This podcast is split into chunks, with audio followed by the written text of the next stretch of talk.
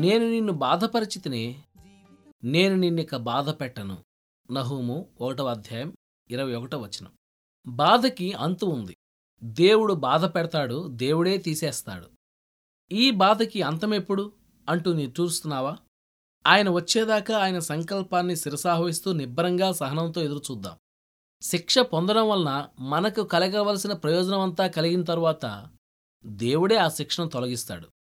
శ్రమ ఏదైనా మనల్ని పరీక్షించడానికి వస్తే మనం ఆయన్ని స్తుతించి ఆయన గురించి సాక్ష్యమిచ్చి ఆయన మహిమపరిచిన తరువాత అది అంతమవుతుంది. మనం దేవునికి ఆపాదించవలసిన ఘనతంతా పూర్తిగా ఆపాదించకుండా ఒక శ్రమ మన నుండి తొలగిపోవాలని కోరుకోకూడదు. ఈ రోజున భయంకరంగా ఆకాశాన్నంటే కెరటాలు ఎప్పుడు చప్పబడిపోతాయో ఎవరికి తెలుసు? సముద్రం గాజులాగా నిర్మలంగా అయితే సముద్ర పక్షులు అలలతో ఎంత త్వరగా ఆటలాడతాయో మనకేం తెలుసు? శ్రమకాలం గతించాక పనలను దొళ్ళగొట్టి తూర్పారబట్టడం అయిపోయాక గాదెల్లో ధాన్యం నిండుతుంది. ఇప్పుడు ఎంత దుఃఖంలో ఉన్నామో కొద్ది గంటలు గడిచాక అంత సంతోషభరితలం అవుతాం. రాత్రిని పగలుగా మార్చడం ప్రభువుకి కష్టమేమీ కాదు. మేఘాల్ని పంపినవాడు వాటిని వెళ్ళగొట్టగలడు కూడా. దిగులు మాని ఉత్సాహంగా ఉందాం. ముందు కాలం మంచిది. దానికోసం ఎదురుచూస్తూ స్థుతులు పాడదాం. మన పరమరైతు అస్తమానం నలగొడుతూనే ఉండడు. ఇది ఒక నిర్దిష్ట సమయంలో మాత్రమే. వర్షాలు త్వరలోనే వెలిసిపోతాయి. ఏడుపు కొద్ది గంటలే ఉంటుంది. తెల్లవారితే ఇక శోకం ఉండదు. మన శ్రమ క్షణికమే. శ్రమకి ఒక ప్రయోజనం ఉంది.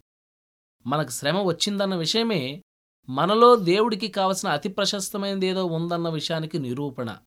లేకపోతే అంత సమయం వృధా చేసి అంత శ్రద్ధ మన మీద ఎందుకు చూపిస్తాడాయన మట్టి ఖనిజం కలిసిపోయి ఉన్నట్లు మన సహస ప్రవృత్తిలోనే విశ్వాసమనే విలువగల ఖనిజం కలిసిపోయి ఉంది కాబట్టే క్రీస్తు మనల్ని ఈ పరీక్షలకు గురిచేస్తున్నాడు ఈ నైర్మల్యాన్ని పరిశుద్ధతను వెలికి తేవాలని ఆయన మనల్ని కొలిములో వేసి కాలుస్తున్నాడు. కష్టాలు పడుతున్న వార్లారా ఓపిక పట్టండి. ఆ కష్టాలు మనల్ను నిత్య మహిమ వారసులను చేసినట్లు మనం చూస్తాం. ఆ ఫలితం ఇప్పటి కష్టాలను మర్చిపోయేలా చేస్తుంది.